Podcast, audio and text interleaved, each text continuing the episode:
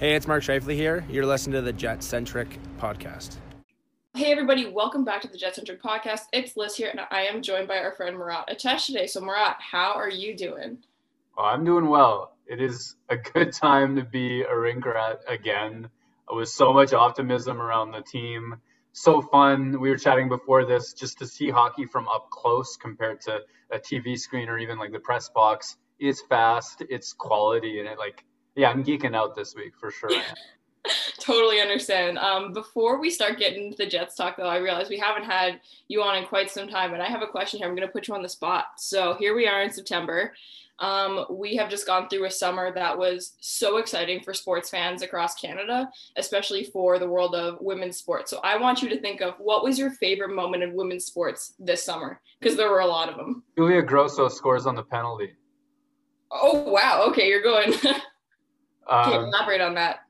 Gold medal, Team Canada, women's Olympic soccer. That was yours. That was. I. I think that's almost got to be the consensus. That was. That was awesome. Like I was watching with it two Olympics ago already, or or whatever year that was. Yeah, 20. 2012. Against the United States when that absolutely awful call was made on the keeper holding the ball a little bit extra USA. Anyway, when Canada has been in the process of sort of defeating that American team for so long to do that in the semis and go on and win gold. I mean, come on. Like, I got fired up. I, am willing to get up at three in the morning. Uh, I'm going to, wow, I'm getting emotional. Like, I, lo- I love that team. I absolutely love that team. I almost cried awesome. on your show. That's awesome. Yeah, no, I'll I'll give you a second to recuperate. Yeah, I I loved it. It was so great. I just like you know Christine Sinclair gets to end her career with a bang after she's done so much for soccer in Canada, and just like all the little things, the redemption that you talked about from the London Olympics and stuff. That was that was huge. That was awesome. A photo of Sinclair just like jacked, holding um, Grosso's shoulders after she scores the penalty is just chills. It is just it's awesome. Yeah, man. Some sports pictures are just like man, they're like you know like the pictures of, like the Kawhi shot or even a couple of like goal celebrations from whiteouts. Like, do you remember the Jacob Trouba one where he scored from like almost on the goal line and then for those if you're not watching, we just did the exact same thing. It's just yeah, no, like sports pictures are awesome, but I agree that that was an awesome moment. I'm almost a little bit more partial to the tennis, even though we didn't even win. I loved watching um, Bianca and Leylah this year, the tennis, like holy smokes, it was awesome. And then the hockey team and just the Olympics in general, man, we didn't have hockey for like a month and a half, but we got our fix with sports. It was awesome. My goodness, yeah, absolutely, we did. And that gold medal, I mean, a world championship record hadn't been particularly good. So then to put that together, you know, in the gold medals or what have you, I know Canada had won the Olympics on that front. And Leylah, like, come on, her dad, like, or her when she speaks, It's just oh. who could who could be more fun to cheer for than someone so kind and appreciative and celebratory of the journey. Yes, and that's just like when you think of, you know, this is the Canadian, like she is like, oh yeah, it was so awesome. I just I remember it was Burger Week. This is so random. It kind of like correlated, and I was out for dinner with a couple of my friends, and we were jumping restaurants, whatever. So we were like Browns downtown, you know, tennis is on one of the TVs. Then we went to a restaurant, and it wasn't playing. It was um OJ game, and I was livid. I was like, guys, we have to go to a different restaurant. I was like, I can't miss. They're like, do you even like tennis? I was like, for two weeks a year, I do. Like, come on.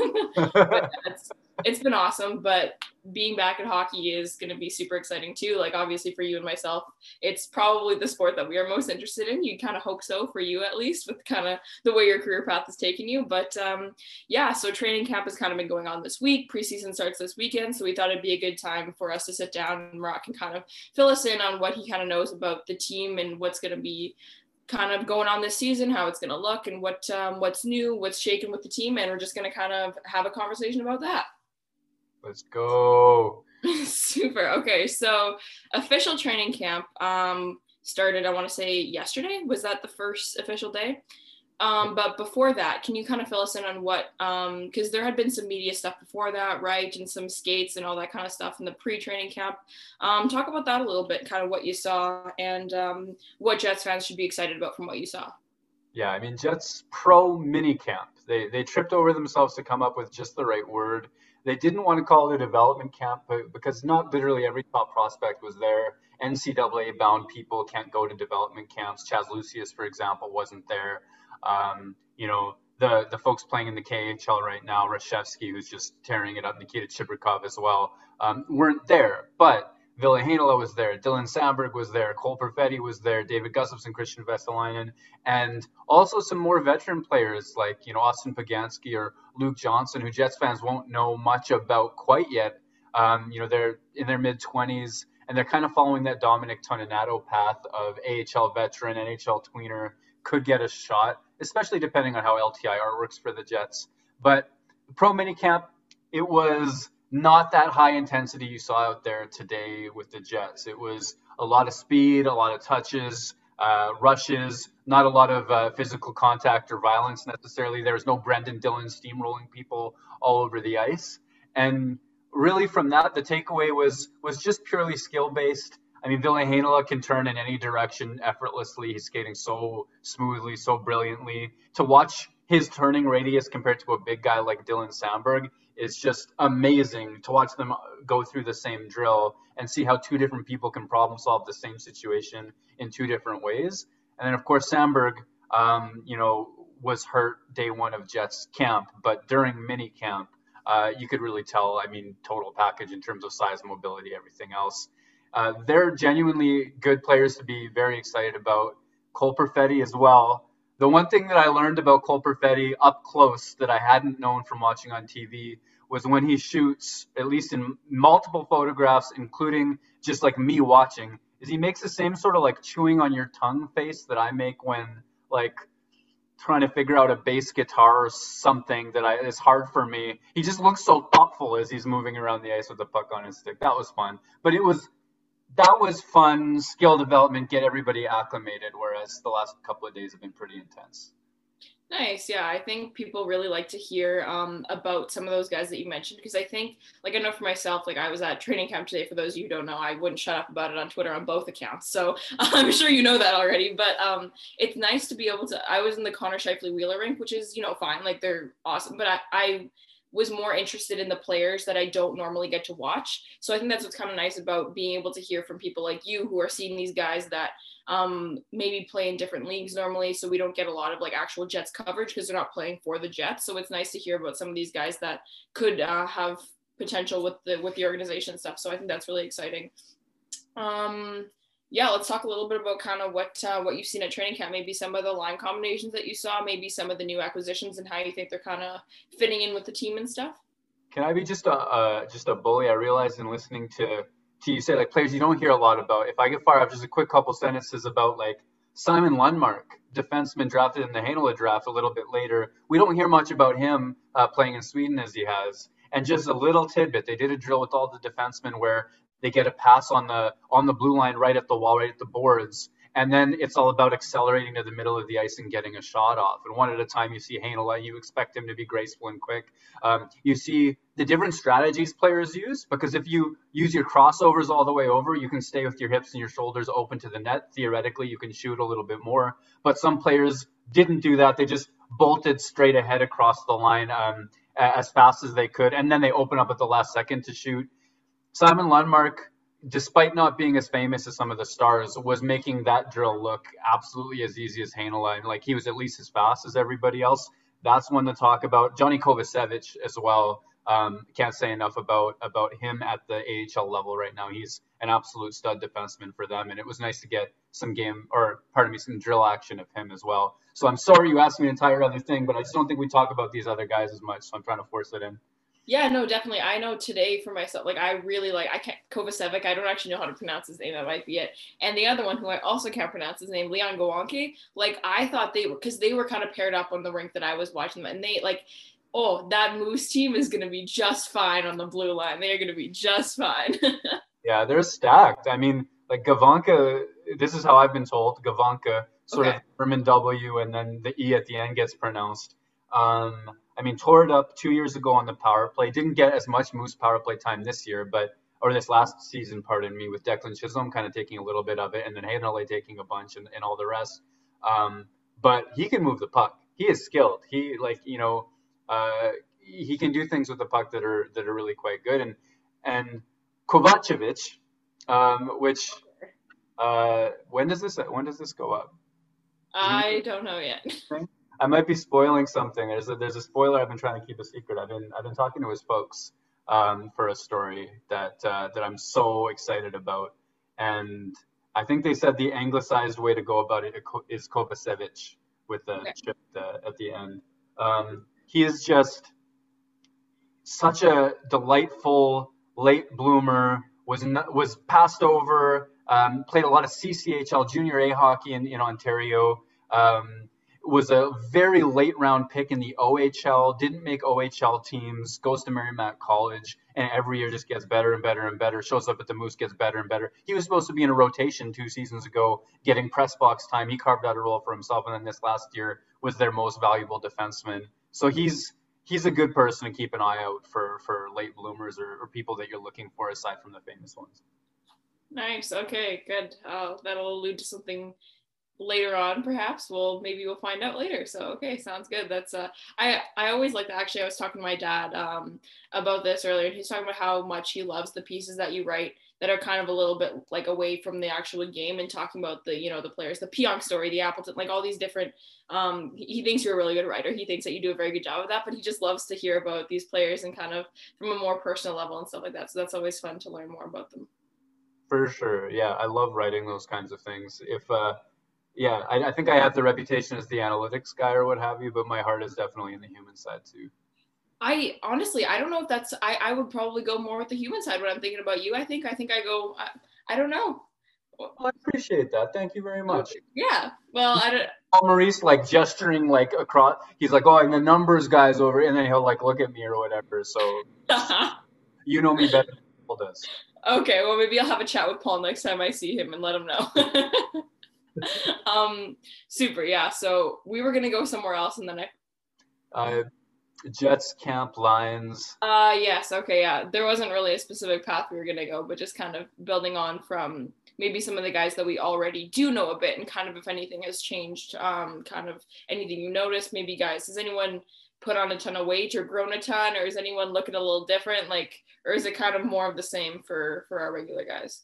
I wonder what we could say on that front. I mean, I like that you called it the Connor Scheifele Wheeler rink um, that you observed today because, I mean, they're such an institution at this point. Paul Maurice putting them together as line one is just an obvious tell. Like, those are the guys, those are the, the horses that, that he's trusted for years now. And it's, it's been a little while since they just dominated. Hopefully, with an improved defense, they can kind of get back to that, that level. And, you know, Mark Scheifele spoke to reporters today. He was kind of selling that all around game is his commitment this year as well. So I mean, perhaps there's something to to that, and like I guess his Mark Mark Scheifele actually from a purely analytics perspective, if you look at isolated shot impacts on evolving hockey or, or, or hockey viz, he took a little step forward, a mini step forward last year compared to two years ago.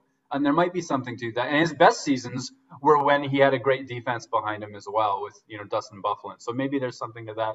Um, to answer your question, I remember seeing those videos of Pierre Luc Dubois meeting Kevin Cheveldayoff and Paul Maurice last year, and he had just purely been in the gym and off the ice. He looked huge, right? Like he looked like an enormous human being. And I feel like he still looks incredibly strong, but maybe leaner than I remember from those videos, if I can make a guess based on having at least been in a room with him now at this point. Um, which hopefully. Dream, eh? living the Alyssa Hood dream, from what I understand. um, yeah, uh, he. Uh, I guess speed. Speed is the element for him. I think Nick Ehlers is flying. I thought Kyle Connor was flying today, which was uh, which was a really nice thing to see. Obviously, he's a fast player. He's known for that. Um, but I can't I can't think of too many other like tremendous body transformations, so to speak, that I could that I could think of. Yeah, fair enough. I know I, I saw like a Leafs one or whatever. I always do this. I always make fun of it. It's like, oh, how does this affect the Leafs? And then I always bring them up. But they had like a list of all their players. And like, I think Auston Matthews lost like 30 pounds or something like that. Like, I don't know. Um, so yeah, I, I was wondering if we had any of those on our team. But, you know, feels really weird to like speculate into people's weights. It's always seemed like a strange thing to me, but you know what? Whatever.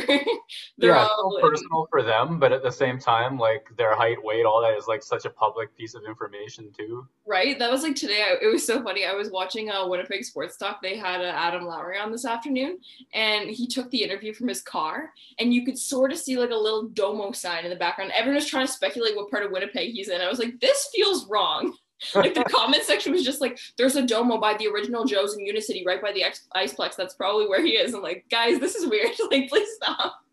yeah, there's a creepiness element. There, like things that would be really innocuous for for you or for me. Maybe I don't know. I still don't think I'd love it if somebody was being like, Murat, is it exactly this gas station? I don't know. But like things that are very innocuous, or at least more innocuous for you know us regular humans um, is just wild for for them. And sometimes I even lose sight of that. I remember this summer, I guess a, a for sale sign appeared in front of Blake Wheeler's house, and my inbox filled up. Like my inbox absolutely filled up. What's going on? Is he leaving? Is blah blah blah. And even as I Google to myself, like, you know, this happened with Kyle Lowry in Toronto. It was just a huge media speculation. And then I think he just moved within the city. And then obviously he's not a Raptor anymore, which sucks. But um, it's just like these are things that human beings should be allowed to do with some semblance of privacy is kind of how I've taken my opinion uh, since then anyway. Yeah, definitely. But it's one of those things too. It's where you kind of like you're trying to find a line that doesn't actually exist because it's like obviously people are going to be freaking out when their captain's house goes up for sale and firstly it's weird that we know that but then it's like you also you just want to kind of give them a little bit of space but also it's like you want to give them a bit of a sense of security but it's just really there is no line. You don't know where it is and then you might cross it you might not even get close. So it's like who knows at this point? But uh, yeah definitely the the personal things like it's very interesting how we kind of treat them a little differently sometimes as Jets fans. I mean, more from my perspective. So it's it's all it's all fun and games, but as long as we're being respectful and not invading their privacy too much. But um, I was gonna. I had another question too, and I always they always leave my mind. Um, I think it was about. Oh yeah, you were talking about um how you spoke with Mark Scheifele today. Um, and I think he also talked a little bit about some of the new acquisitions, right? There were some quotes I saw about him talking about Brendan Dillon, I believe. Yeah, so uh, Brendan Dillon ran him over on day one of, of training camp, which um, was funny for us to see. And he also, Dillon, after that, I, I think it was Kristian Vesalainen who he, who he just ran into as well. And he had Kyle Connor ran, sorry, line up, pardon me. And then right before they hit, both players just like, okay, we're not going to do this kind of deal. Um, and so that was part of the conversation. Mark Scheifele saying, you know what, that's who he is. That's what we want. He, we're so much happier that he's on our team than other than than playing against him as well because he's tough to play against like that. And then also it's uh you know I guess they've known each other for a little while. They've skated together. They've they went out for dinner. Uh, I think a summer or two ago. Mark said as well. Um, and they've laughed over some of the physical altercations they've had in the past between Winnipeg and San Jose when Dillon was there too. So it seems like and this seems to be a very Jets thing. Remember, Paul Stastny was talking about how he had been friends with Wheeler on his way in back in 2018, and now you hear Paul Stastny and uh, and Blake Wheeler talking to Nate Schmidt about coming over, and Brendan Dillon with Mark Scheifele, and he's also known Blake Wheeler a little bit as well. Like, there's a there's a community recruitment sort of element to these guys right now, and you know, you say whatever you want about that, about Winnipeg, all that sorts of things if you're that wanted by your teammates, and then these are relationships that these guys have, and in this particular case, like these aren't fourth liners or, or tweeners or or guys on the way out of their career, as sometimes happens, but they're like good top four defensemen as well. And it's nice to see there be a sense of this camaraderie or, or the joy levels being high, to use a Ken Wiebism, um, amongst these guys right now. Yeah, it is. It is really exciting, and I think that's something that um, some of the more pessimistic, we'll call them Jets fans, that sometimes I lump myself in with. They, it's kind of just that sense of, like you said, kind of right when we got on, like there's just so much excitement and build up because like we look really good. Um, do you want to talk a little bit about kind of what these new defensive acquisitions, like a lot, Paul Maurice had mentioned specifically the whole idea of a systems change, and a lot of people, um, like you know how our our podcast, generally speaking, has not been a huge fan of the Connor Scheifele Wheeler line for the past two and a half seasons or whatever, but they're thinking, you know, it's like okay with a little bit of added bulk on the back end and maybe some more puck transition and stuff like that, they might be able to kind of get off with not being able to play as much defense, blah, blah, blah, blah, blah kind of how it's just going to kind of help everyone all across the board. Um, at least that's the impression that some of us are under. Kind of, do you want to dive into that a little bit? Yeah, I think I'll just sort of think through some pros and cons of the situation. Like, let, speaking of Con- Connor Scheifele and Wheeler, I mean, you would have been right to be critical of their results over the last couple of seasons. I mean, that's a top line. It's supposed to be the top line of a very good team. And if Winnipeg is to be a contender, and this is the top line, they need to outscore their opposition. Like it's not about fancy stats. It's not about anything subtle or strange. It's at five on five when they go over the boards, they need to score more goals than the other team. And that's a top line. That's what a top line should be able to do, even if you're playing against top lines all night. Because if Winnipeg's one of the better teams in the league, they should be their top line's got to beat other top lines. You know, not not necessarily every night, but more often than not. Um, and so you look at the last couple of years, it's easy to think, well, you know, their defense was actually pretty bad. And you you hear the Jets kind of start to admit it more now. They wouldn't have said it out loud over the last couple of seasons. It was a definite weak spot. Transition was a weak spot. Getting the stops was a weak spot. Getting beat or wide and then you know it falls into man to man sooner than they would otherwise prefer was was a weak spot. And so they spend so much time in their own zone. And when you when your most important offensive players like Mark Scheifele are not Mark Stone, Sean Couturier, Ryan O'Reilly, right? They he has this tendency to like he's he's physically capable. He can play a one-on-one battle, but at the same time he has a tendency to to lean on the offensive side of the game a little bit. Could be an extra long shift, which he got benched for last season. Uh, it could be just standing on the the offensive side of his man before the puck's safe, moving in the right direction. And that's not the sort of thing that compensates for the defense that Winnipeg had in these last couple of years. So maybe, maybe that's why, eh, you know, Kyle Connor in, to the same degree, but not a center, not quite as vital. Um, maybe that's why the that line has struggled um, over the last couple of seasons. Maybe Blake Wheeler's ribs play into that as well because he racked up a lot of his minuses at a time when he was not moving particularly well. He got he tends to actually have a pretty good defensive impact. Um, but to bring it back to the defense, there is a theory that one more clean breakout per period, if you're using Sportlogiq data, for example, one smooth exit per period extra can move a team from the decided bottom third of the league in terms of transition play to the top third. And if ever there was a team that could add two players and go from the bottom third to the top third, it's probably a defense that was as poor in transition as the Jets were last year. Um, adding Brendan Dillon and Nate Schmidt because both of those guys can move the puck. Both of those guys can get stops as well. And that's what the optimist wants to point to is that the Jets aren't going to spend 30 seconds in their own zone before getting the puck back as often. They're going to win it a little bit more early or, or, more frequently. And then when they do have the puck, presumably they're going to move it better on their way out of the zone as well. So X's and O's wise, maybe Scheifele doesn't have to come back as much. But I think the Jets' plan is for the centers to come back a little bit harder this year than last, to tell you the truth. I think X's and O's wise, this is about being a five man unit all the way up and down the ice. I don't think they're going to spread out as much, or at least so goes the plan. And on the other end of the rink as well, the defense will probably have a green light to be a little bit more aggressive than they've been in recent uh, recent years as well. And hopefully that adds up to even more success than you'd imagine on paper just from adding Dillon and Schmidt because of where they're coming from as a defense core. Yeah, definitely. And I think that's one thing that I know for myself that I really liked about Dylan DeMello. People are like, you know, you're talking about your defenseman. And I was like, okay, the things that I really like about Dylan DeMello, honestly, they tend to happen outside of his own blue line. I really like kind of just, you know, the little things on the offensive blue line of adding an extra chance for the forwards and little things like that. And I think we saw a little bit less of that. And I think, like you said, there's going to be a green light to do a little bit more of that kind of thing now and act more as a five man unit on both sides of the ice. Because I feel like a lot of times people thought that the defensemen did most of the defending and the wingers did most of the scoring and the offensive contributions and stuff. So uh, working as a five man unit, that's that's that's exciting. That's what you like to hear. So I think um, that'll be good. Did you want to touch more on the whole con piece of that, or? Um, con piece.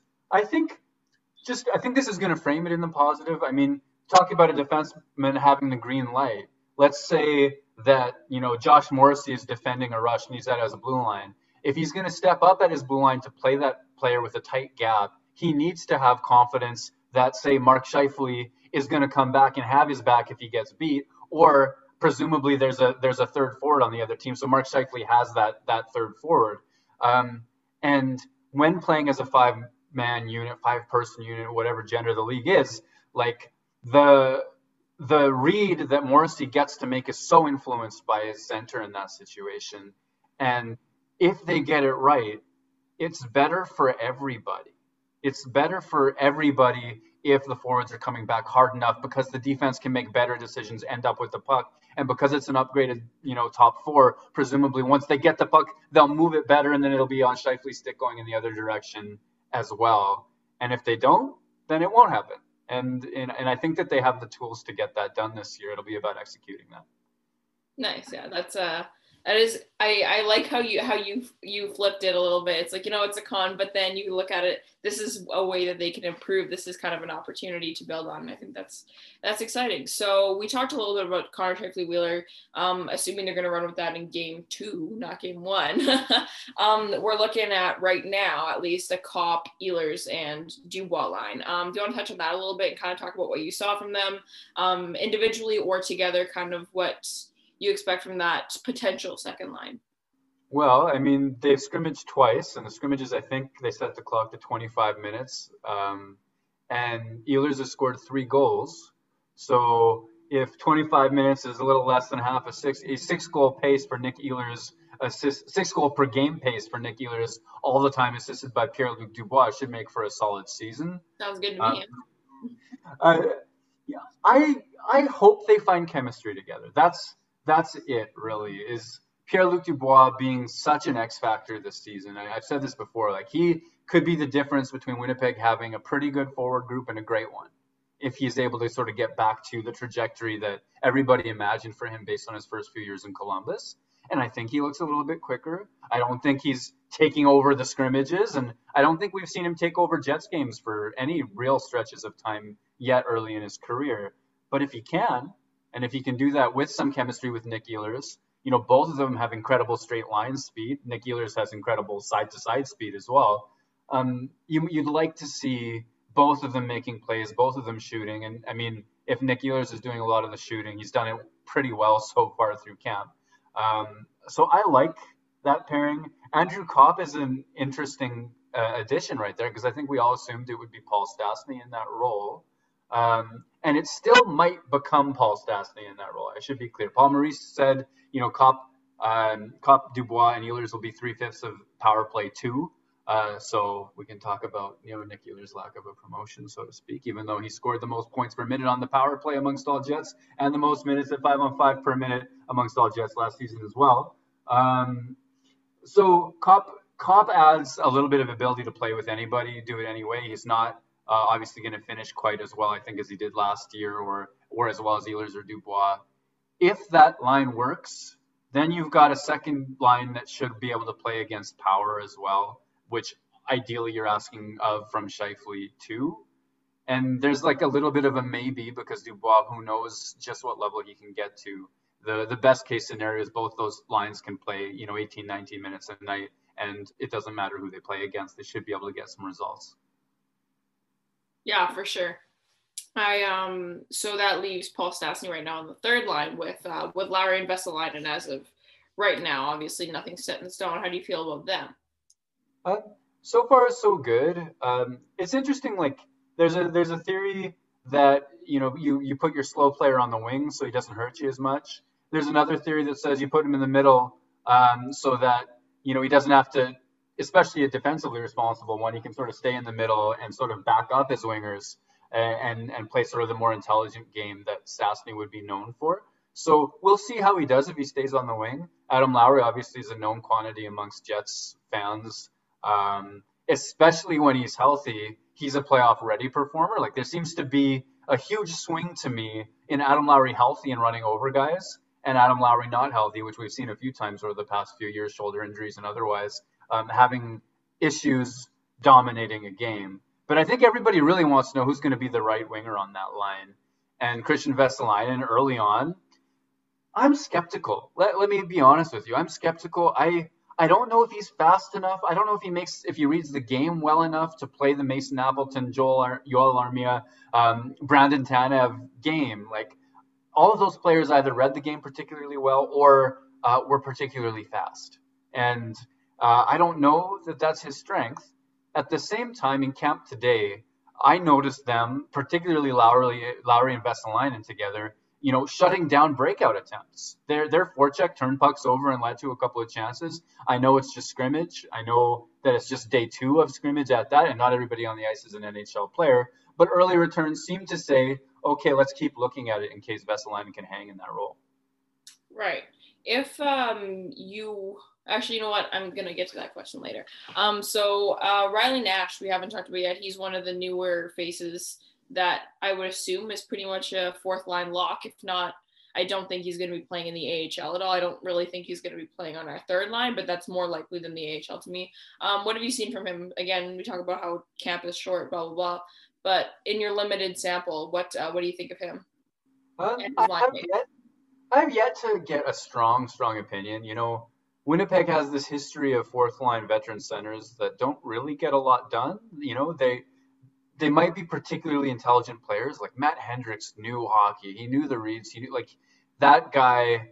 I I would not question his ability to break down a game at five on five at all. But at 35, 36 years old, he didn't have the pace to to really make the impact on things. And then Winnipeg sort of went through a revolving door of guys like that since Matt Hendricks' time, including bringing Hendricks back himself.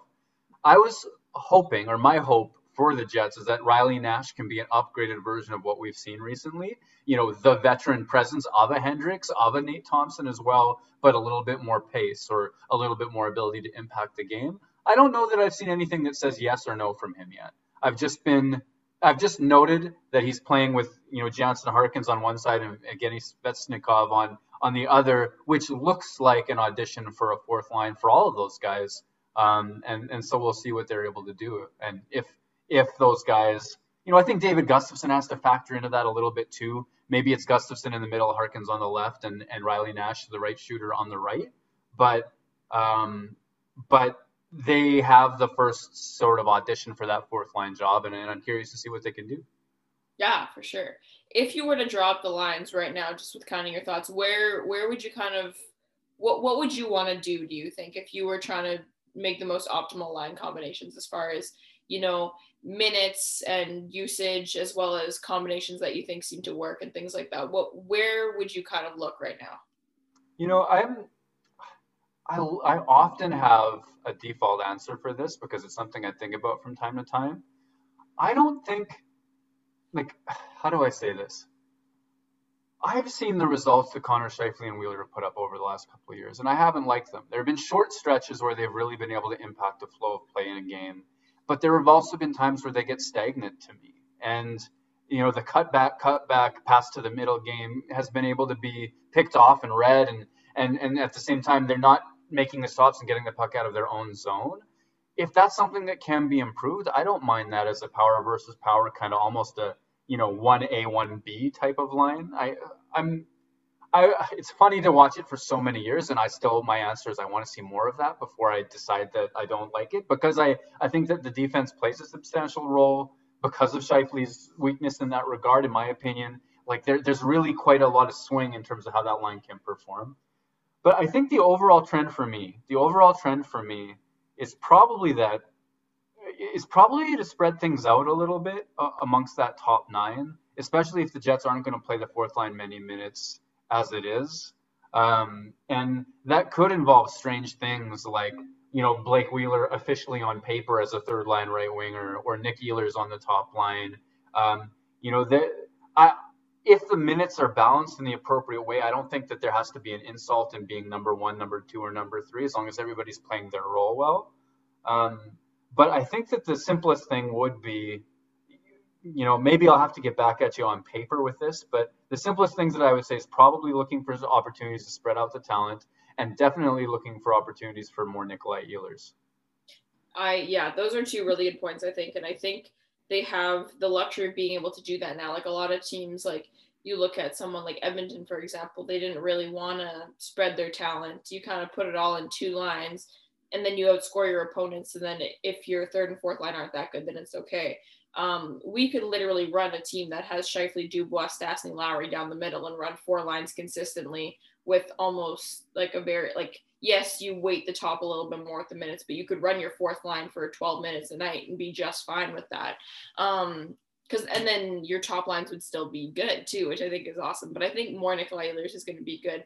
Um, I do want you to like touch on that a little bit because people always talk about that and they're like, he's a very very fast player, and if you were to play more minutes, would that slow him down and therefore make him less effective? Do you believe that, or where are your thoughts on Nikolai Ehlers? Yeah, I, I, don't believe that. I, I don't think Nick Ehlers is running out of pace in any hurry.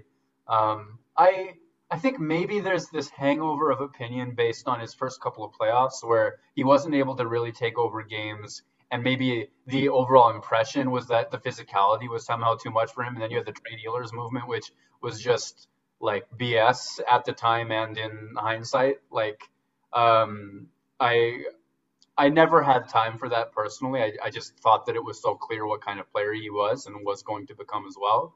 So I'm not sure that it's about pace. Another argument that gets made is that, well, if Ehlers is technically on your second line, you can get him out against less top opposition. And I think that that comes from a myth. People think about tough minutes like there's only line one plays against line one, line two plays against line two, or something to that effect or that the the matchups are wildly different. You know, if you're a second line player, you still play against the top six forwards quite a lot. You still play against the top four defensemen quite a lot, including the top line and top pair. Um, and the degree there might be Mark Scheifele may spend a few extra minutes, a couple of extra minutes at five on five against the top pair, and a couple less against the second pair. Nick Ehlers might spend a couple fewer minutes against the top pair, a couple more minutes against the second pair.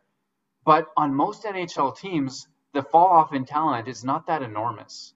So is the game being won in that couple of minute difference against opposition that is almost as good?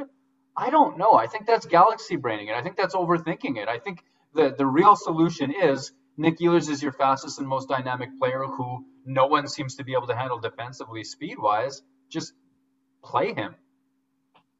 I like that. You're hired. I think that's a pretty good. yeah, like I think I know I fall victim to this a lot. We really overcomplicate things and you're trying to analyze, but it's like like you said, he's fast and people struggle with that and he's good and he's dynamic. Let him play. Like, you know, it's just kind of um awesome. Yeah, I wanted to speaking of fun and let him play.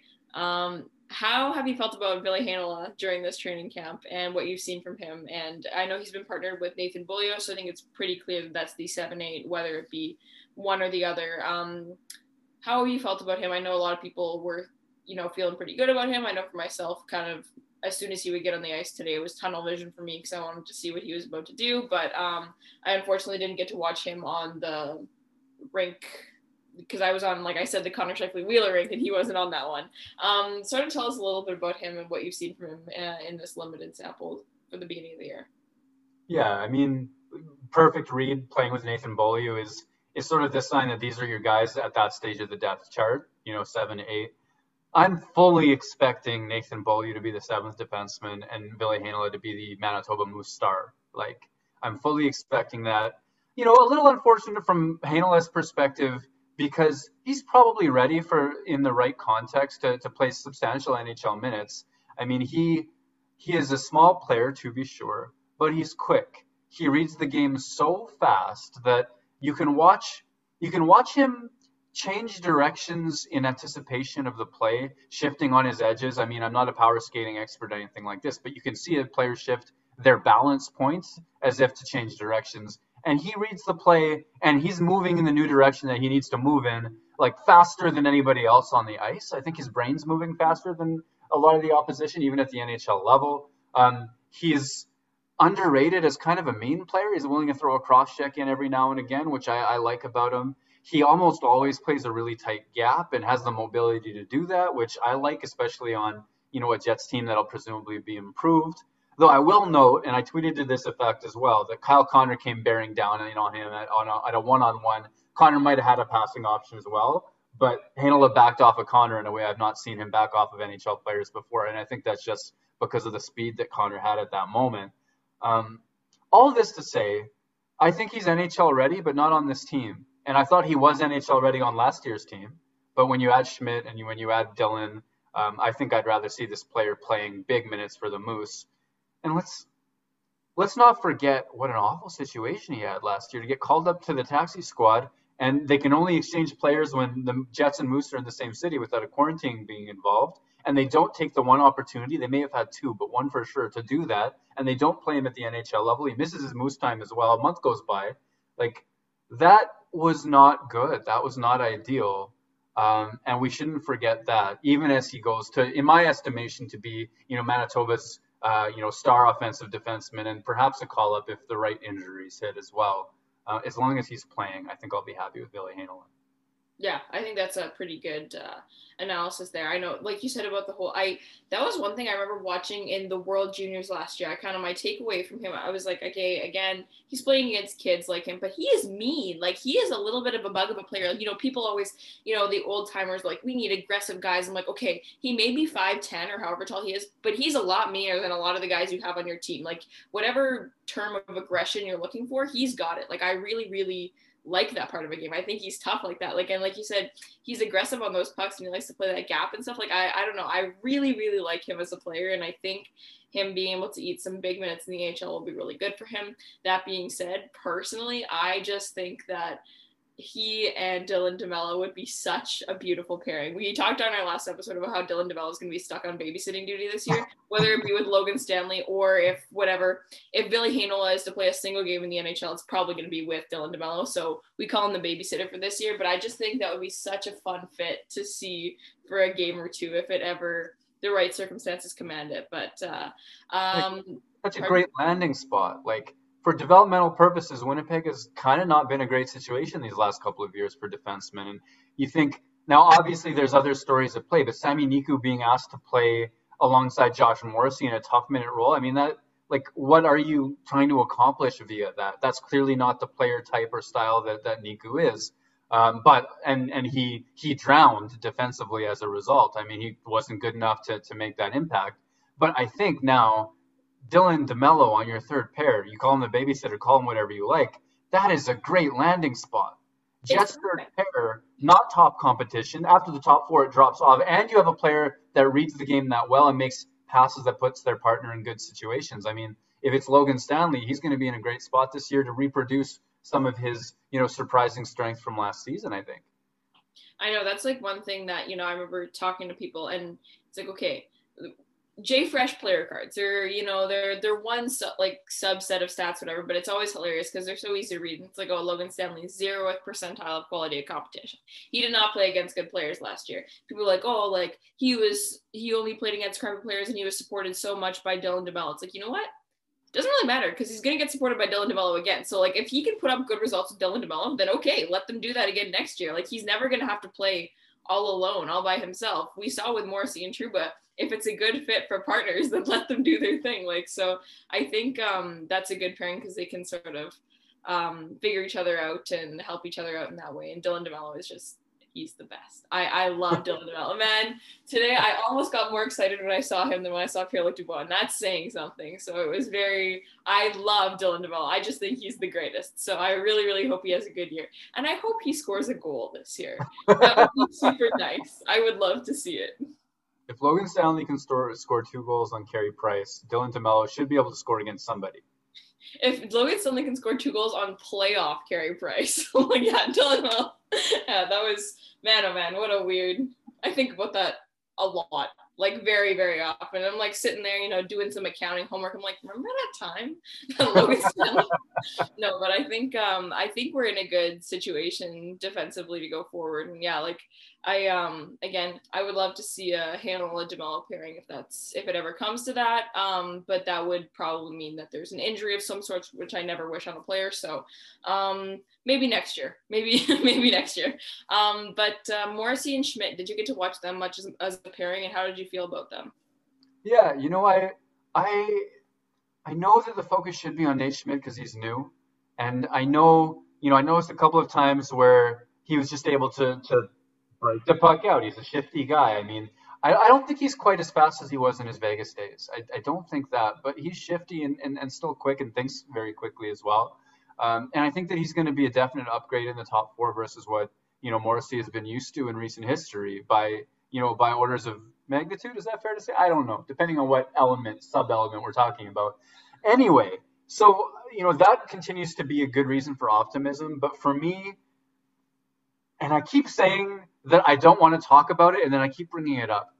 I keep saying that just in case I'm making too big of a read based on a day or two of action, and I don't want to put too much pressure on a guy who hasn't dominated for the last couple of seasons. But Josh Morrissey looks faster to me. There's a there was a topic of discussion in the last couple of years that maybe he was getting exhausted. I've heard some theories that maybe he put on too much weight in terms of muscle that is he'd lost a step in terms of his speed there's certainly been a lot of discussion which you know i've been more of a part of this discussion about his partner quality and all of that sort of sort of taking a little bit off of what he was able to do I think that there's a chance that in and amongst all this Brendan Dillon, Nate Schmidt optimism, there is still a chance that Josh Morrissey is the most important upgrade to Winnipeg's top four defense this season. Maybe I'm kind of being wishful, but the guy looks quick to me and purposeful to me, and I hope that that's the version that we see all season long. I um one of my favorite. I always got to bring up AJ on an episode every now and then. He he had this one tweet once that was so funny. It was basically like, man, when the Jets traded Trouba, they shouldn't have traded Morrissey too, or whatever. And there's so many people that were like, what? Like I'm so confused. Morrissey's still here, and like so people talk about how Nate Schmidt was a bit of a like you know, pay a third pick, but he's got a lot of money that he's got on. People were like, oh, like it's gonna be a bad trade, whatever. It's like, you know what? you get the player on his own. If the player is good, then whatever, the money's a wash kind of thing. But if the good player also brings out the very good of his partner and stuff like that, then that's that's all the more reason to be excited about bringing in a player, right? So like sometimes when they come in, it's not just themselves they're bringing; it's like what else they're doing for the team and stuff that can really add to that. So that's why I think that the most important part of a player is going to be if they can if they can help Josh Morrissey return to some form of what he used to be able to do. So hopefully Nate Schmidt can do that. I'd love to see it. Yeah, I mean we talked about quality of competition a second ago, right? Like um, if you play against Edmonton and Draisaitl and McDavid are on opposite lines or separate lines like they usually are. I know that they came together for most of the series against the Jets. You know, a, you might have Morrissey play against Draisaitl some of the time and McDavid some of the time, or if they're together, that line some of the time, and then Nugent Hopkins some of the time. No but Morrissey will play with Nate Schmidt all of the time. Yeah. Right? Like that matters more from a certain perspective because they're always there. And that chemistry, if they find it, you know, that resurgence, if they find it, because again, Schmidt didn't excel in Vancouver. I think there's a lot of reasons um, that he uh, didn't didn't gel necessarily in that organization. Um, and I think that both are looking to just be the best versions of themselves. And, and we've, we've talked that point over, but I, I think that I'm kind of excited to see if they can do it. Yeah, definitely. Yeah, it'll be it'll be cool to see for sure. Um, but you know how you, you were saying they're both wild card's not the right term, but there's a big what if factor on both of them. Do you think there's a possibility that Neil Pionk and Brendan Dillon become the first pairing, the leading minute pairing of the Winnipeg Jets at all this year? I mean, 100% there's a chance. If uh, if if Neil Pionk can sometimes be the minutes leader playing with Derek Forbort and playing with Dmitry Kulikov, he can sometimes be the minutes leader playing with Brendan Dillon. I think the upgrade is substantial and the playing style is similar enough. Just Brendan Dillon would be a better version of those guys' strengths all the way through, and he's probably better with the puck than either of them by a, by a substantial margin. Um, like, and Pionk is so consistent. like I, I that is what he stands out to me as. Even even in camp so far, I'm just like, okay, I, I don't need to make too many notes about him one way or the other. I don't think he's gonna blow me away. I don't think he's gonna surprise me by by being a step slow or something like that. He's just Neil Pionk, and I think that I think that if last year's Winnipeg Jets trusted him with as much of the shutdown responsibilities, then then I could see that being the same case uh, for him this year as well. Nice, yeah. I think that's that's so exciting, Matt. Like I just I think about it, yeah, your Forborts, your Poolmans, your Beaulieu's, whatever. But this is exciting. Like I am really, really, really pumped to be able to see what these guys can do, and I think there's a lot of potential in the lineup to find some good matchups and some good pairings and stuff. So um, I think we'll kind of start winding it down. I want you to kind of give me a couple of your boldest predictions for what you think you're going to see from the team this year. So whether that be, I think Pierre-Luc Dubois is going to be the point leader or something like crazy like that, or if it's going to, or something like, I think by the end of the season, Evgeny Svechnikov is going to be a regular, like kind of any kind of prediction you think that you can give on the Jets right now, whether it's what you want to happen, what you think will happen. I don't know. Just kind of give me some fun things to maybe think about as the, as the season goes on. Okay, as I prep my brain to to come up with examples, I will hedge with the fact that I think this is going to be the most straightforward Jets team that we've seen in a while. It's it's a win now season. There's veterans all over the place. I think they're going to do the things. Paul Maurice is going to make the decisions that you think he's going to make. Like Connor Scheifele Wheeler is going to be the top line. Ehlers is going to play on the second power play unit. Like the, the things that we're used to. But at the same time, the X's and O's, I think he's going to re establish an aggressive forecheck at the offensive blue line. All all of the good parts will be there too. So I don't I'm not personally preparing myself for a huge, incredible amount of surprises, but at the same time, let's let's have some fun. let's have some fun. I mean, it sucks we've already had an injury. Dylan Samberg is hurt, but it's reminded me that people can get hurt. And if opportunity arises for Cole Perfetti this season, I think Winnipeg is so well built to shelter him in terms of a in terms of what role he plays at five on five, give him a little bit of power play as well.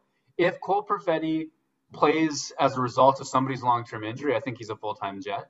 I don't ah, I still don't think that that's what's going to happen though. I still think he's going to be a, a, Why do I play this so down the middle? Um, okay. What, what else can we do? I mean, Neil Pionk on that top power play. He's been on the top power play unit. I can't predict a points explosion. Um, Denmark beats everybody at the Olympics because Nick Ehlers. I do. Do I have that? I I wonder. Eric Comrie's going to be a Jet all season. I think. Um, I, I wonder about that. I think the Jets might need to improve on on that. Here's here's one, especially because I think I know my audience. And I know Blake Wheeler's taking a lot of heat as he sort of winds down his career a little bit. He's on the back nine to be sure, and he hasn't been absolutely dominant in a little while. I say Blake Wheeler flirts with a point per game like for long stretches of this season and ends a plus player at five on five. Okay. I say I say that this is one of the like Blake Wheeler's best season in a fancy sort of way since 2017, 2018, uh, before things fall off. Yeah, I could I could see that. I think or what what's the ESPN one? Blake Wheeler will score more points than Mitch Marner this year. That's my favorite one. That's uh that's what ESPN put out. I uh not sure about that one. I, uh, has finished like top seven in scoring in the last like four years, but um I think that's an interesting one, and I think yeah, like Blake Wheeler's not immune to the aging curve, right? And I think that's something that a lot of, like you said, you know your audience. That's what they're saying. It's like, dude, is how old? Isn't he thirty four? Like he's he's he's pretty old. So it's like, 35. Point, 35. Oh my god okay, yeah, but like like you said, with that good line and stuff and some added defense padding there, like I think I could see it. Yeah, I could. He'll he'll he's slowing down, but he's nowhere near uh, you know, you should retire kind of guy yet. Like he's still very very very effective. Yeah, I like he's not dominating, but to, to think that he's not some kind of he scored at a, at a second line rate last year already um, you have the rib situation that you can kind of make the excuse. You have him being uniquely stubborn. You can kind of, you know, try to give him a little bit more credit for for for that as well. Um, you know, I I think that 2017-18 will probably be looked at as the end of his peak, where he had been one of the world's best five-on-five players forever. Uh, but I'm willing to bet on like one more. Wow, would you look at that from Blake Wheeler? Yeah, okay. I think that's reasonable too. Yeah, and yeah, fair enough. I uh yeah, Dylan Samberg. That that's so unfortunate, man. Like, ugh, like injuries in training camp. Like there are a couple of those rookie pro tournaments or whatever that they had guys get hurt and like Ottawa and Montreal and stuff. It's like that sucks. Like they don't even get to play. um, but no, hopefully, yeah, that uh, injuries aren't our downfall this year. But it's it's very interesting to know that again, our Moose defense looks really good on paper right now, and obviously they're not all NHL defensemen, but it'd be cool to see a couple of them get a get a shot every now and then if that's how it kind of works out. Do you think? Um, I don't. Again, I never know how to pronounce their names. Nelson Nogier is he? Because they were flirting with the idea of him being the seventh defenseman. I think before when they weren't sure about Beaulieu's injury and they were wondering if we were going to get rid of Sami Niku and stuff. Do you think he would be the first of that Moose group other than Ville Heinola to get called up, or who do you think? My imagination is that it sort of depends on what the nature of the injury is. Okay. You know, if if it's I'm not going to name names lest they, these things actually happen, but if it's a top four defenseman for like an extended period of time, um, and it's not, you know, a day to day, you know, this is going to be over in a week sort of injury, I could see it being Ville Heinola taking, you know, a, a nice chunk of developmental time trying to make that adaptation. But if it's a day to day thing, I don't think that you're going to take him away from the AHL for that. It could be Nelson Nogier um, being first in line for that. Okay, fair enough. Yeah. I'm trying to think if there's anything else. Uh, I saw Mikhail Berdin was one of the goalies, um, him and Connor Hellebuyck. Do you think there's any chance that he bumps up to that uh, second spot there, or do you think it's pretty set that Comrie's going to be the guy? I think that they'll try hard for that not to be the case. You know what I mean? Because mm-hmm. Eric Comrie no longer waivers exempt. If you're going to try to send him to the Moose to, to do what he's done so well for so long, you risk losing him on waivers, which you've already done. Like you know how this game often works, not always, but often that's how it goes. Is you lose Eric Comrie and then okay, great. Um, like what are you like? You have to recover from that. Um, so as much as I kind of in my early, early hot takes, believe Berdin has been the more impressive of the two at camp, and I think I have a higher expectation of his ceiling. I think the Jets will give Comrie a long look. They're they're not going to let a few days of camp decide his future. Even you know one or two bad starts, I don't think they're going to let that decide his future. They're going to work him out with the NHL club, give him every opportunity. His cap hit is perfect. His one way st- or his non waivers exempt status gives him that that job and it'll only be in an emergency scenario where it's just so obvious he can't handle it that they look at solutions, and then that could be Mikhail Berdin, and it could be uh, it could be a veteran if they can make the cap hit work as well for that too. Um, and I'm curious, but you know, Berdin, that's somebody I'm really looking forward to seeing. Arvid Holm, I'm looking forward to seeing. Even Philippe Desrosiers, um, I don't know if you know, how he would pronounce his his name, how much French flavor he gives it. Uh, he stuck with the Florida Panthers taxi squad all of last year. His AHL numbers are excellent um, in a couple of different stretches. So Winnipeg suddenly has multiple goaltenders that could excel at the AHL level outside of Eric Comrie. That whole situation, they might need to borrow a spot on somebody's ECHL team just to find space for Homer for Desrosiers. Yeah, no, it's a. I I forgot about him. I'll be completely honest. um, they could even let him go, I suppose, but I don't think they will. He's he's pretty good. We had um there was an episode that we were doing a while ago. I don't even know, maybe it was just a conversation, but I feel like it was like CMAC or something. Someone from the podcast, their prediction is that Anton Forsberg is a Jet by the end of the season. They think that they uh they bring him back to if if Comrie doesn't pan out. I don't know. I thought that was funny, but who knows? It could happen. The um, famous like quarantine non-jet jet from last year. That's great. And then he wore his Jets pads like all year afterwards, and I felt so bad. Every time I watched him play, I was like, stop. but it's fine. Um, did you have any kind of want to? Well, that was not a sentence. Did you want to add any kind of last words, anything that we didn't touch on, or anything that you think that Jets fans should be thinking about, looking forward to, or whatever, as the season begins? I guess.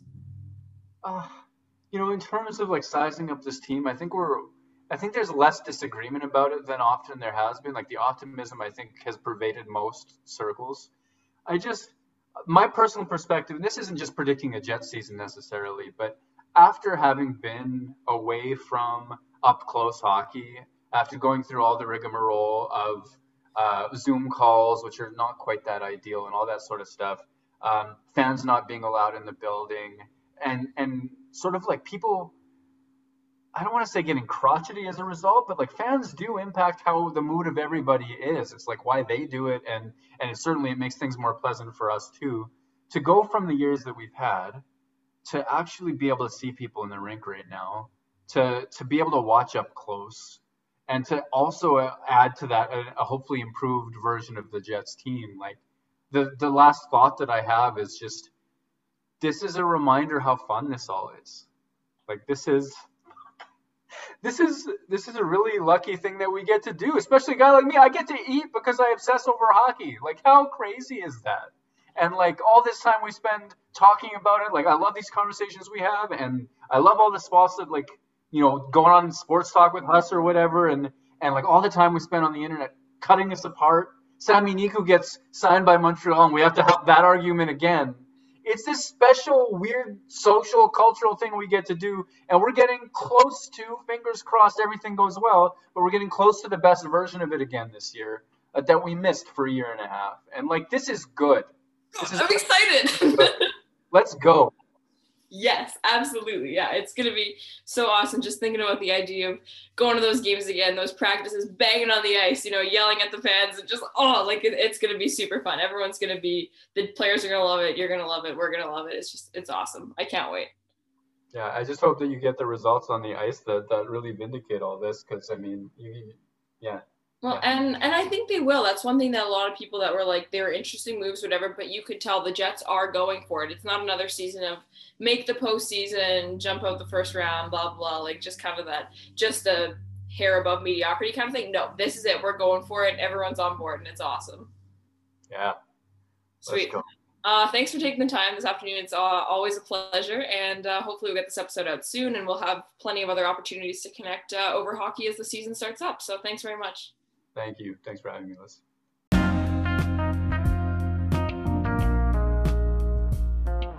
I'm Kurt Kielbach, and thank you for listening to the Jet Centric broadcast.